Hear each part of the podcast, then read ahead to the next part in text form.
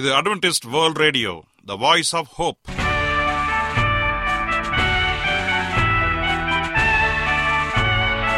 வணக்கம் அன்பான வானொலி நேயர்களே, உங்கள் அனைவரையும் கர்த்தராகிய ஆண்டவர் இயேசுவின் நாமத்திலே வாழ்த்தி எங்களது இன்றைய ஒலிபரப்பை கேட்க உங்களை அன்போடு வரவேற்கிறோம். பரலோக வாழ்க்கைக்கு வழிகாட்டக்கூடிய எங்களது ஒலிபரப்பில் இன்று இடம்பெற இருக்கும் நிகழ்ச்சிகள்: உடல் ஆரோக்கியத்தை குறித்த செய்திகள், ஆன்மீக சிந்தனைக்கான தேவ செய்திகள் மற்றும் காதுக்கு இனிய கீதங்கள். இன்றைய உலகில் வியாதிகளின் எண்ணிக்கையை கணக்கிட முடியாது. ஒவ்வொரு நாளிலும் பேர் தெரியாத பல பல வியாதிகளால் மனிதர்கள் இறந்து வருவதை காண்கிறோம். இந்த சூழ்நிலையில் நீங்கள் ஆரோக்கியமாக இருக்க வேண்டுமென நாங்கள் விரும்புகிறோம். உடல் நலத்தை குறித்த செய்தியை இப்போது கேட்போம். அதற்கு முன்பதாக ஓர் இனிய பாடலை கேட்டு மகிழ்வோம்.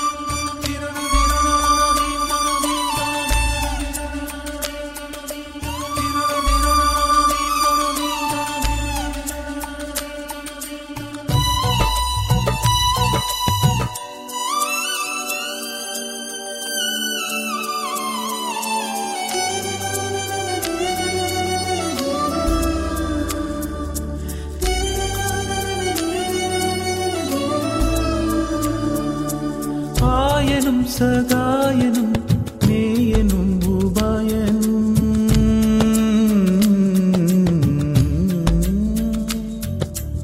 ஆயனும் சகாயனும் மேயனும் உபாயனும் நாயனும் எனக்கன்பான ஞானமணவாளனும் எல்லாம் இயேசுவே, எனக்கெல்லாம் இயேசுவே.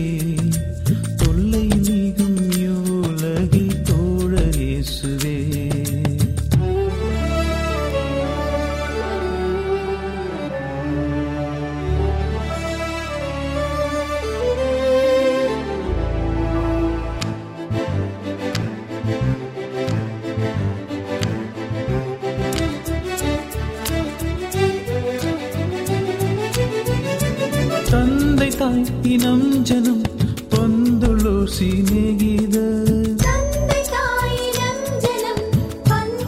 சீநேகித சந்தோட சகல யோக சம்பூரண பாக்கியமும்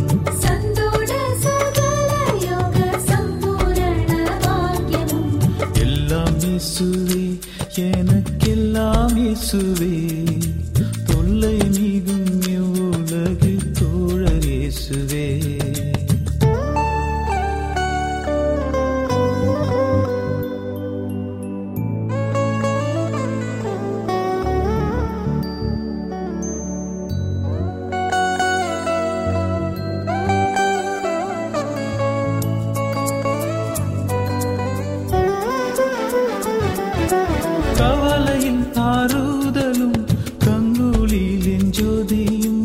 கஷ்ட நோய் படுக்கையிலே கை கண்ட அவிழ்தமும் எல்லாம் இயேசுவே, எனக்கெல்லாம் இயேசுவே.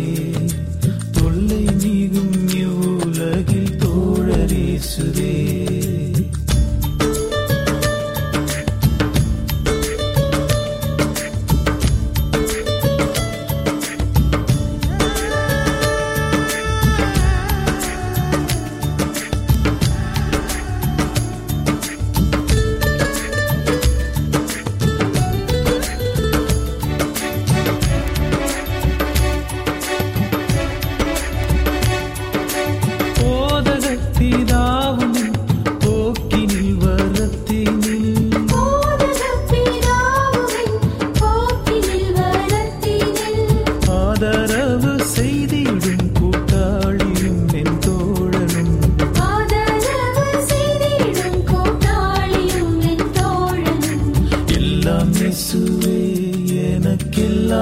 இயேசுவே தொல்லை நீங்கும் இவ்வுலகில் தோழர் இயேசுவே.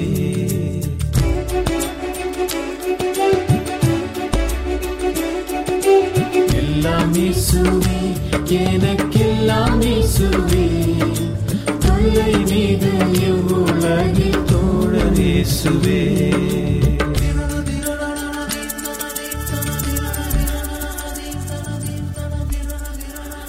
இன்றைய உலகில் வியாதிகளின் எண்ணிக்கையை கணக்கிட முடியாது.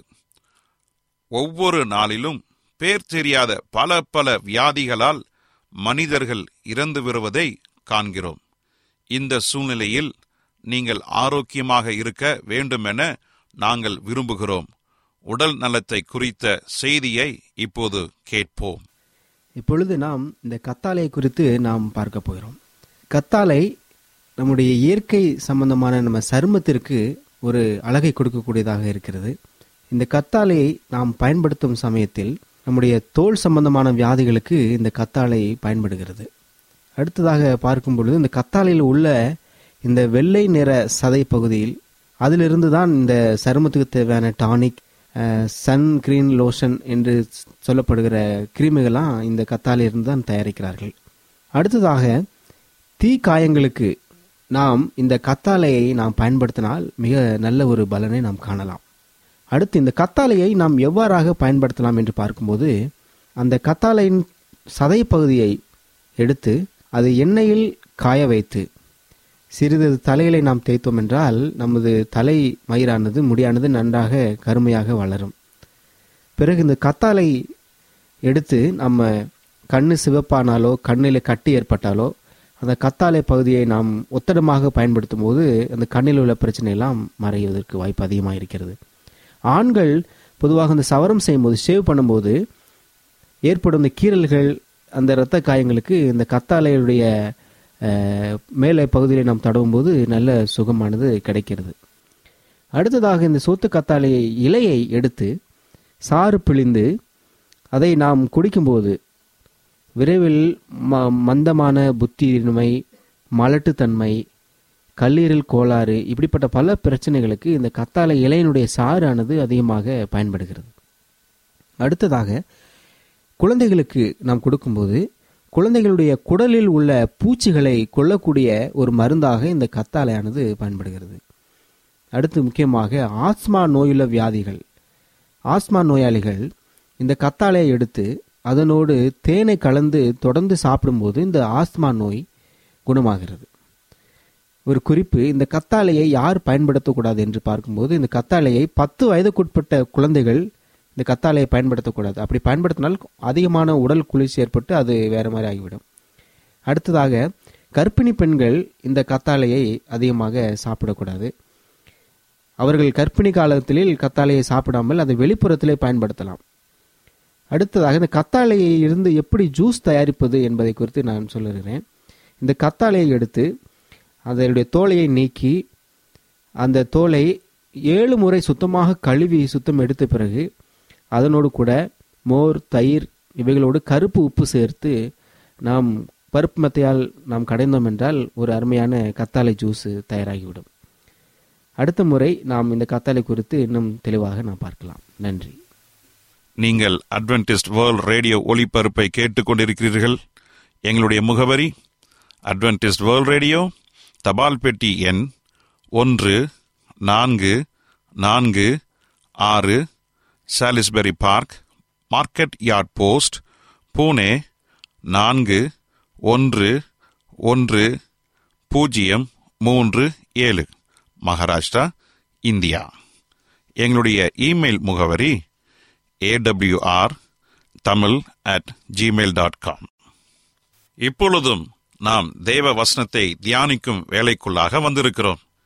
இன்றைய தேவ செய்தியை சகோதரர் ஜே. செல்வன் அவர்கள் வழங்க இருக்கிறார். கிறிஸ்துவுக்குள் அன்பான தேவனுடைய பிள்ளைகளே, மறுபடியுமாக அட்வென்டிஸ்ட் வேர்ல்ட் ரேடியோ நிகழ்ச்சியிலே சந்திப்பதிலே மிக்க மகிழ்ச்சி அடைகிறேன்.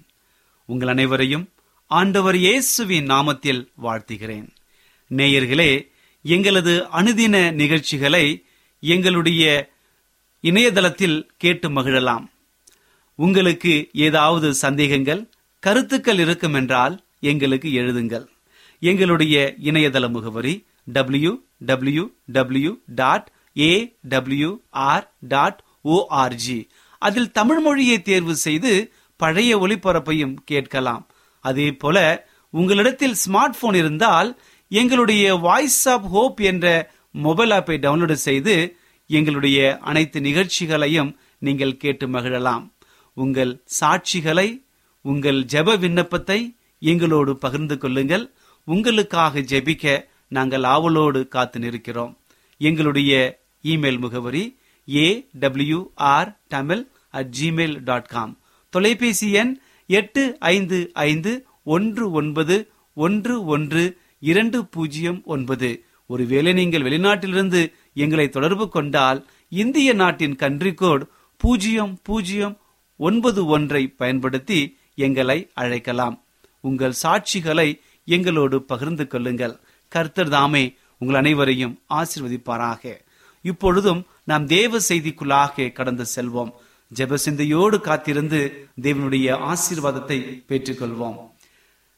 இன்றைய தியானத்திற்காக எடுத்துக்கொண்ட வேத பகுதி யாக்கோபு எழுதின சுவிசேஷ புஸ்தகம் 1 அதிகாரம் 12வது வசனம். யாக்கோபு 1:12 வாசிக்கிறேன், கேளுங்கள். சோதனையை சகிக்கிற மனுஷன் பாக்கியவான், அவன் உத்தமன் என்று விளங்கின பின்பு கர்த்தர் தம்மிடத்தில் அன்புக்குறவர்களுக்கு வாக்குத்தத்தம் பண்ணின ஜீவ கிரீடத்தை பெறுவான். வாசித்த இந்த வசனத்தை கர்த்தர் ஆசீர்வதிப்பாராக. இப்பொழுது வாசிக்க கேட்ட இந்த வசனத்தில சோதனையை சகிக்கிற மனுஷன் பாக்கியவான் என்று எழுதப்பட்டிருக்கிறது. அப்படி என்றால் நமக்கு சோதனை வருகிறது ஆண்டவருக்கு பிடித்தமான ஒரு காரியமா என்று நீங்கள் கேட்கலாம். எனக்கு அன்பானதனுடைய பிள்ளைகளே, வேதம் சொல்லுகிறது சோதனையை சகிக்கிற மனுஷன் பாக்கியவான். ஏனென்றால் ஆண்டவர் தம்முடைய பிள்ளைகளுக்கு வைத்திருக்கின்ற ஜீவ கிரீடத்தை பெற வேண்டும் என்று சொன்னால் ஆண்டவர் நாம் அனைவருமே சாத்தான் கொண்டு வருகின்ற அனைத்து சோதனைகளையும் கடந்து வர வேண்டும் என்று சொல்லி ஆண்டவர் விரும்புகின்றார். அதனாலதான் இங்கு யாக்கோபு எழுதுகிறார், சோதனையை சகிக்கிற மனுஷன் பாக்கியவான். இந்த சோதனையை குறித்து நாம் தியானிக்கும் பொழுது உடனடியாக நம் மனதிற்கு வருவது யோசேப்பு தான். யோசேப்பு தன்னுடைய வாழ்க்கையில எவ்வளவு உத்தமனாயிருந்தான் என்று சொல்லி வேதத்திலே வாசிக்கின்றோம். வேதத்திலே அநேக கதாபாத்திரங்கள் தேவனுக்கு முன்பாக உண்மை உள்ளவர்களாக இருந்தார்கள், ஆண்டவரோடு நெருங்கி வாழ்ந்தார்கள், தேவ பயத்தோடு இருந்தார்கள். அவர்களுக்கும் இந்த சோதனையானது வந்தது. குறிப்பாக 39வது அதிகாரத்திலே யோசேப்பை குறித்து நாம் வாசிக்கின்றோம். யோசேப்பு ஆண்டவருக்கு பயந்த ஒரு மனிதனாக இருந்தான், ஆண்டோரோடு நெருங்கி ஜீவித்தான். அப்படிப்பட்ட அந்த மனிதனுக்கே சோதனையானது வந்தது. எப்படி என்றால் தன்னுடைய வீட்டு எஜமானன் போர்த்திபார் அவருடைய மனைவியின் மூலமாக அந்த சோதனை வந்தது. எப்படி என்றால் தன்னுடைய உடல் அமைப்பிலும் ஆண்டவருக்கு விரோதமாக எந்த பாவம் செய்யாமல் இருந்ததினாலே அவன் மேல் போர்த்திபாரின் மனைவி ஆசை கொண்டதினால் தன்னோடு படுக்கும்படியாக அழைத்தாள். அந்த பாவத்திற்கு உட்படாமல், அந்த சோதனைக்கு அகப்படாமல், சாத்தான் கொண்டு வந்த சோதனையிலிருந்து யோசேப்பு மிகவும் வல்லமையாய் ஆண்டவரோட துணையோடு வெளியில் வருகின்றார். அந்த சோதனையை முறியடித்தார். அதே போல யோபு பக்தனை குறித்து நம் வேதத்திலே வாசிக்கின்றோம். யோபு தனக்கு இருந்த எல்லாவற்றையும் இழந்தான். அதற்கு முன்பதாக யோபு இந்த உலகத்திலே மிகவும் பணக்காரனாக இருந்தான், செல்வந்தனாக இருந்தான், அநேக தளந்துகளை உடையவனாக இருந்தான். சாத்தானுடைய சோதனை எப்படி வருதுன்னு சொன்னால் தனக்கு இருந்த அனைத்தையும் ஒன்றன் பின் ஒன்றாக இழந்து போகின்றான். தனக்கிருந்த ஆடு மாடுகளையும் தன்னுடைய குமாரன் குமார்த்திகளையும் இழந்து போன சமயத்தில தன்னுடைய உடம்பு முழுவதும் கொப்பளங்களால் பாதிக்கப்பட்டு, புண்களால் பாதிக்கப்பட்டு கண்ணீரோடு அவர் உட்கார்ந்திருக்கிற நிலையிலும் கூட தன்னுடைய மனைவி ஆண்டவரை தூஷித்து ஜீவனை விடு என்று சொன்ன அந்த மனைவிக்கு விரோதமாக ஆண்டவரை அவன் தூஷிக்கவில்லை. அதற்கு பதிலாக ஆண்டவர் எனக்கு கொடுத்தார், ஆண்டவர் எடுத்தார், அவருடைய நாமத்திற்கு ஸ்தோத்திரம் என்று சொல்லி ஆண்டவரை மகிமைப்படுத்துகிறார். எனக்கு அன்பானவர்களே, சோதனை வந்த மாத்திரத்தில யோபு பக்தன் ஆண்டவரை மகிமைப்படுத்தினான். இதே மாதிரி நம்முடைய வாழ்க்கையில நீங்களும் நானும் ஆண்டவரை மகிமைப்படுத்த முடியுமா? சற்று யோசித்து பாருங்கள். எனக்கு அன்பானதனுடைய பிள்ளைகளே, அதே போல இன்னும் அநேக கதாபாத்திரங்கள் வேதத்திலே காணப்படுகிறது. சோதனையானது ஒவ்வொரு மனிதனுக்கும் வருகிறது. குறிப்பாக நம்முடைய ஆண்டவர் இயேசு கிறிஸ்துவுக்கு இந்த சோதனை வருகிறது. எப்படி என்றால், மத்தேயு 4ஆம் அதிகாரம், லூக்கா 4ஆம் அதிகாரம் ஆகிய 2 புத்தகங்களிலும் இந்த சோதனை குறித்து மிகவும் தெளிவாக இடப்பட்டிருக்கிறது. அதாவது மத்தேயு 4ஆம் அதிகாரத்திலும் லூக்கா 4ஆம் அதிகாரத்திலும் இதே சம்பவங்களை இங்கு குறிக்கப்பட்டிருக்கிறது. எப்படி என்றால், ஆண்டவர் இயேசு கிறிஸ்து ஞானஸ்தானம் எடுத்த பிறகு ஆண்டவர் பிதா அவருக்கு வந்து சாட்சி கொடுக்கின்றார், இவன் என்னுடைய தேவகுமாரன், இவரில் நான் பிரியமாயிருக்கிறேன் என்று சொல்லி சாட்சி கொடுக்கின்றார். இந்த சாட்சி கொடுக்கப்பட்ட மாத்திரத்தில் ஆண்டவரோடு நெருங்கி வாழ அவர் முயற்சி எடுக்கின்றார். அப்பொழுதுதான் இந்த சோதனையின் ஓட்டம் ஆரம்பிக்கிறது. எப்படி என்றால், ஞானஸ்தானத்தை எடுத்த மாத்திரத்தில் 40 நாட்கள் அவர் இரவும் பகலும் உபவாசத்தை இருக்கின்றார். உபவாசம் முடிந்த மாத்திரத்தில் அங்கு மிகவும் பசியோடு இருந்த தருணம், தாகத்தோடு இருந்த தருணம், அந்த சந்தர்ப்பத்தை சாத்தான் பயன்படுத்தி ஆண்டவரை சோதிக்கின்றான். முதலாவது சோதனை என்னவென்று சொன்னால், நீ உண்மையான தேவனுடைய குமாரனையானால் இந்த கற்களை எல்லாம் அப்பமாக மாற்றி புசி என்று சொல்லுகிறான். ஏனென்றால் ஆண்டவருடைய குமாரன் என்பதை ஆண்டவர் மறக்கும்படியாக அங்கு வகை செய்ய தூண்டுகின்றான். இதுதான் முதலாவது ஒரு சோதனை. ஆண்டவர் அந்த சோதனைகளுக்கு அகப்படாமல் சாத்தானை தைரியமாக வெல்லுகிறார். அதே போல 2ஆம் சோதனையில உண்மையான தேவனுடைய குமாரனே ஆனால் அந்த ஜெப ஆலயத்திலிருந்து கீழே குதி என்று சொல்லி கொடுக்கிறார். அதாவது 2ஆம் சோதனையிலே ஆண்டவர் சாத்தானால் ஒரு கோவில்களுக்கு மேலாக கொண்டு போய் விடப்படுகிறார். அங்கு சாத்தான் என்ன சொல்கிறான்னு சொன்னா, தந்திரமாக உண்மையான தேவனுடைய குமாரனையானால் நீ இந்த மண்டபத்திலிருந்து கீழே குதிக்க வேண்டும். அதாவது அங்கு இருக்கின்ற தேவாலயத்திலிருந்து கீழே குதி, உன்னுடைய தேவர்கள் வந்து காக்குவார்கள் என்று சொல்லி ஆண்டவர் நினைத்திருந்தால் அது ஒரு நிமிடத்தில் அது முடிந்திருக்கும். ஆனால் அப்படி செய்யவில்லை. ஆண்டவர் அந்த காரியத்தில் வெற்றி சிறந்தார். அதே போல 3வது காரியமும், சாத்தான் இயேசு கிறிஸ்துவை மலைகளுக்கு மேல் கொண்டு போய் அங்கு நின்று இந்த ஆஸ்திகளையும் இந்த உலகத்தில் இருக்கிற அந்தஸ்துகளையும் அந்த இருக்கின்ற ஒவ்வொரு சொத்துகளையும் நான் காண்பித்து நான் உனக்கு கொடுக்கின்றேன், என்னை நீ பணிந்துக்கொள், என்னை வணங்கு என்று சொன்ன மாத்திரத்தில் ஆண்டவர் இயேசு கிறிஸ்து மிகவும் திடமனதாய் அப்பாலை போ சாத்தானே என்று சொல்லி விரட்டுகிறார். பாருங்கள், நம்முடைய ஆண்டவர் இயேசு கிறிஸ்துவுக்கே மிகப்பெரிய சோதனை வந்தது. அந்த 3 சோதனைகளிலும் ஆண்டவர் வெற்றி சிறந்தார். இந்த 3 சோதனைகளிலும் ஆண்டவர் தெய்வ பக்தியை, தெய்வத்தினுடைய தன்மையை இங்கு பயன்படுத்தவில்லை.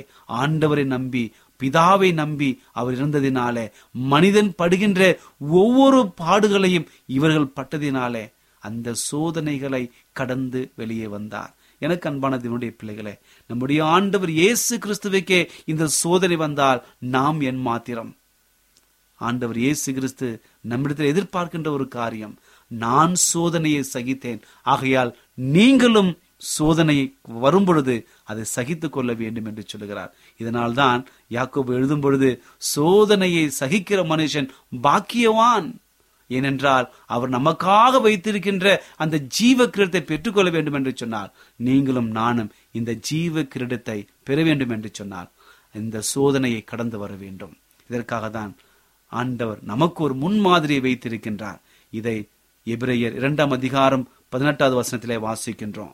அவர் நமக்காக இந்த உலகத்திலே அநேக சோதனைகளை கடந்து சென்றிருக்கின்றார். அவர் ஒரு முன்மாதிரியை வைத்து போயிருக்கின்றார். அந்த முன்மாதிரியை நீங்களும் நானும் பின்பற்ற வேண்டும் என்று சொல்லி ஆண்டவர் விரும்புகின்றார். அதே போல 1 பேதுரு 2ஆம் அதிகாரம் 21வது வசனம் சொல்லுகிறது. 1 பேதுரு 2ஆம் அதிகாரம் 21வது வசனத்துல அங்க நான் படிக்கும் பொழுது, இதற்காக நீங்கள் அழைக்கப்பட்டு இருக்கிறீர்கள், ஏனெனில் கிறிஸ்துவும் உங்களுக்காக பாடுபட்டு நீங்கள் தம்முடைய அடிச்சுவடுகளை தொடர்ந்து வரும்படி உங்களுக்கு மாதிரியை பின் வைத்து போனார். பாருங்கள், பேதுரு எழுதும் பொழுது நமக்காக ஒரு முன்மாதிரியை அவர் வைத்து போகின்றார். அவர் கடந்து வந்த அனைத்து சோதனைகளையும் நம்மிலாலும் அது செய்ய முடியும், கடந்து வர முடியும் என்று சொல்லி ஒரு அடி சுவடுகளை, அதாவது ஒரு எக்ஸாம்பிளை நமக்காக வைத்து போயிருக்கின்றார். ஆகிய நம்முடைய ஆவிக்கிற வாழ்க்கையில எந்த சோதனை வந்தாலும் நம்மால் அது ஜெயிக்க முடியும் என்கிற ஒரு மனப்பான்மை வர வேண்டும். எனக்கு அன்பானதனுடைய பிள்ளைகளே, மத்தேயு 26:41 ஆண்டவர் இயேசு கிறிஸ்து தம்முடைய சீஷர்களுக்கு அடிக்கடி சொல்லி யாவப்படுத்திய விஷயம், விழித்திருந்து ஜெபம் செய்யுங்கள், ஏனென்றால் எதிராளியான சாத்தான் உங்களுக்கு வஞ்சிக்க வகை தேடுகின்றான். எனக்கு அன்பானவர்களை பாருங்கள், விழித்திருந்து ஜெபம் பண்ணுங்கள் என்று சொல்லி ஆண்டவர் இயேசு கிறிஸ்து தன்னுடைய சீஷர்களுக்கு அடிக்கடி உணர்த்தி எச்சரிக்கின்றார். ஏனென்றால் எதிராளியாகிய சாத்தான் வஞ்சிக்க வகை தேடிக்கொண்டிருக்கின்றான். ஒருவேளை நீங்களும் விழுந்து போவீர்கள் என்றிருப்பதற்காக, அந்த சோதனையை சகித்துக் கொள்வதற்காக நாம் விழித்திருந்து ஜெபம் செய்ய வேண்டும் என்று சொல்லி விரும்புகின்றார். ஆகவே எனக்கு அன்பான பிள்ளைகளை, ஆண்டவர் சொன்ன இந்த வார்த்தைகளை நாம் தியானிக்கும் பொழுது நாம் சோதனையிலிருந்து விடுபட முடியும். அதே போல 1 பேதுரு 5:8 பேதுரு நமக்கு ஒரு அறிவுரை வழங்குகின்றார். 1 பேதுரு 5:8 தெளிந்த புத்தியுள்ளவராயிருங்கள், விழித்திருங்கள், ஏனெனில் உங்கள் எதிராளியாகிய பிசாசானவன் கெர்ச்சிக்கிற சிங்கத்தைப் போல எவனை விழுங்கலாமோ என்று வகை தேடி. ஆகவே நீங்களும் நானும் மிகவும் எச்சரிக்கையாக இருந்து சாத்தானுடைய சோதனைகளில் நாம் அகப்படாமல் இருக்க வேண்டும். இதைதான் அப்போஸ்தலனாகிய பவுலும் இங்கே கூறுகிறார். 1 கொரிந்தியர் 10:13 மனுஷருக்கு நெருகின்ற சோதனை அல்லாமல் வேறே சோதனை உங்களுக்கு நேரிடவில்லை, தேவன் உண்மையுள்ளவராயிருக்கிறார், உங்கள் திராணிக்கு மேலாக நீங்கள் சோதிக்கப்படுவதற்கு அவர் இடம் கொடாமல் சோதனையை தாங்கத்தக்கதாக சோதனையோடு கூட அதற்கு தப்பிக்கும் வழியும்படியான போக்கையும் கொடுத்திருக்கின்றார். பாருங்கள், ஆண்டவர் நமக்கு இடுகின்ற ஒவ்வொரு சோதனைகளிலும் ஒரு அளவிற்குத்தான் அவர் அனுமதிக்கின்றார். ஏனென்றால் நம்முடைய ஒவ்வொரு சோதனைகளிலும் நம்ம கடந்து போகும் பொழுது ஒரு நம்முடைய திராணி, நம்முடைய உடல் எது தாங்க முடியுமோ அதை தான் சாத்தானுக்கு கடல் எடுக்கின்றார். சாத்தான் நம்மளால் செய்ய முடியும். ஆகவே நம்முடைய ஆவிக்குரிய வாழ்க்கையில நீங்க நினைக்கலாம், எனக்கு மட்டும் ஏன் இவ்வளோ சோதனை, ஏன் ஆண்டவர் மட்டும் எனக்கு உதவி செய்யவில்லை என்று சொல்லி நீங்கள் கேள்வி கேட்கலாம். ஆண்டவர் சொல்லுகிறார், மனுஷனுக்கு நெருங்கிறதே தான் நடந்து கொண்டிருக்கிறது, உங்கள் திராணிக்கு மேலாக நீங்கள் சோதிக்கப்பட உங்களால் அது முடியாது. சாத்தானுக்கு அதிகாரம் இல்லை, ஏன்னா நம்முடைய ஆண்டவர் அதற்கு அனுமதி கொடுக்க மாட்டார். ஏனென்றால் அப்போஸ்தலனாகிய பவுல் சொன்னது போல சோதனையோடு கூட அதற்கு தப்பித்துக் கொள்ளும்படியான வழியை கொடுக்கின்றார். அப்படி என்றால் ஒவ்வொரு சோதனையிலும் அதிலிருந்து தப்பித்துக் கொள்வதற்கான வழி நமக்கு கொடுக்கப்படுகிறது. அந்த வழிதான் ஆண்டவர் இயேசு கிறிஸ்து. இதை நாம் படித்தோம். இப்பொழுது எபிரேயர் 2:18 1 பேதுரு 2:21 நாம் படித்த ஒரு காரியம், ஆண்டவர் நமக்கு ஒரு முன்மாதிரியை வைத்து போயிருக்கின்றார். ஆண்டவர் நமக்கு ஒரு முன்மாதிரியை வைத்து அந்த முன்மாதிரியை நீங்களும் நானும் பின்பற்றும் பொழுது அந்த சோதனையை சகித்துக் கொள்ள அவர் பலன் கொடுக்கின்றார். அப்போஸ்தலனாகிய பவுல் சொன்னது போல, என்னை பலப்படுத்துகிற கிறிஸ்துவினாலே எல்லாவற்றையும் செய்ய எனக்கு பலனுண்டு என்று சொன்ன அந்த வார்த்தைகளை நம்பும் பொழுது ஆண்டவர் ஒருவர் இருக்கின்றார், அவர் எனக்கு உதவி செய்வார், என்னால் அது முடியாது, அது ஆண்டவருடைய நாமத்தினாலே அவருடைய வல்லமையினாலே முடியும் என்கிற அந்த ஒரு நம்பிக்கையில் வரும்பொழுதுதான் உண்மையான ஒரு விடுதலை நமக்கு முடியும். ஆண்டவர் கொடுக்க ஆயத்தமாக இருக்கின்றார். எனக்கு அன்பான தேவனுடைய பிள்ளைகளை, இந்த நாளிலே நாம் தியானித்த சோதனையை கொண்டு வருகிற சாத்தானுக்கு நீங்கள் அகப்படாமல் ஆண்டவரோடு நெருங்கி வாழும் பொழுது ஆண்டவருடைய பிள்ளைகளாக இருப்போம். ஒருவேளை உங்கள் வாழ்க்கை தேவனுக்கு விரோதமாக பாவம் நிறைந்ததாக இருக்கலாம், அல்லது பாவியாகிய என்னை ஆண்டவர் மன்னிப்பாரா, இல்லை மறுபடியும் என்னுடைய பிள்ளையாக ஏற்றுக்கொள்வாரா என்று சொல்லி பல கேள்விகளோடு இந்த நிகழ்ச்சியை நீங்கள் கேட்டுக்கொண்டிருக்கலாம். என் அன்பு சகோதரனே, சகோதரியை, ஆண்டவர் சொல்லுகிறார், நீங்கள் படுகின்ற எந்த சோதனையானாலும், எந்த துயரமானாலும், எந்த கஷ்டமானாலும் ஆண்டவர் இயேசுவில் வரும் பொழுது விடுதலை கிடைக்கும். இப்படி நீங்கள் நம்பும் பொழுதுதான் ஆண்டவர் உங்களை உயர்த்துவார், ஒருவேளை உங்கள் வாழ்க்கையில் ஏதாவது வியாதிகள் இருக்கலாம், ஏதாவது பிரச்சனைகள் இருக்கலாம், ஏதாவது துன்பங்கள் காணப்படலாம், வியாகுலங்கள் இருக்கலாம், கண்ணீர்கள் இருக்கலாம். ஆண்டவர் சொல்லுகிறார், நீ என்னிடத்திலே வா, நான் உனக்கு விடுதலை கொடுக்கிறேன், நான் உனக்கு துணை நின்று உன்னை விடுதலை கொடுப்பேன் என்று சொல்லி நம்மை அழைக்கின்றார். இந்த அழைப்புக்கு நீங்களும் நானும் அனுமதிக்க ஆயத்தமா இருக்கின்றோமா? அவருடைய அன்பின் குரலுக்கு நாம் செவி கொடுக்க ஆயத்தமா? ஆண்டவர் கேட்கின்றார். ஒருவேளை நீங்கள் ஆயத்தமாக இருப்பீங்கன்னு சொன்னால் உங்களை ஆண்டவருக்கு ஒப்புக் கொடுங்கள். அதை ஒப்புக் கொடுக்கும் பொழுது ஆண்டவருடைய ஆசீர்வாதம் நீங்கள் உங்கள் வாழ்க்கையில எந்த சோதனை வந்தாலும் தப்பித்துக் கொள்ள ஆண்டவர் இயேசு கிறிஸ்து உங்களோடு கூடியிருக்கின்றார். சோதனையை சகித்து பாக்கியவன்களாக வாழ்வோம். ஆண்டவர் உங்களை ஆசீர்வதிப்பாராக. ஜெபம் செய்வோம். கிருபையுள்ள ஆண்டவரே, நல்ல வேலைக்காக நன்றி செலுத்துகிறோம். இந்த நாளிலே சோதனையை சகிக்கிற மனுஷன் பாக்கியவான் என்று சொல்லி நல்ல செய்தி கொடுத்தமைக்காக நன்றி. நாங்கள் சோதனையை சகித்துக் கொள்ள உம்முடைய குமாரன் இயேசு கிறிஸ்து எங்களுக்கு தேவை. நீர் அவர் மூலமாக இந்த உலகத்திலே ஒரு முன்மாதிரியை வைத்துக் கொண்டேன். அந்த முன்மாதிரியை நாங்கள் பின்பற்றி எங்கள் வாழ்க்கையை வெற்றியுள்ள வாழ்க்கையை மாற்ற கிருபை புரியுமாய் செய்கிறேன். எங்களுடைய தலைவனை ஜெபித்துக் கொண்டிருக்கிற ஒவ்வொருவரையும் ஆசிரியங்க, உங்கள் குடும்பத்தை ஆசிரியங்க, பிரச்சனைகளை மாற்றுங்க, துக்கத்தை மாற்றுங்க, வியாதியை மாற்றுங்க, சந்தோஷத்தையும் சமாதானத்தை கொடுத்து வழிநடத்த முடியாது.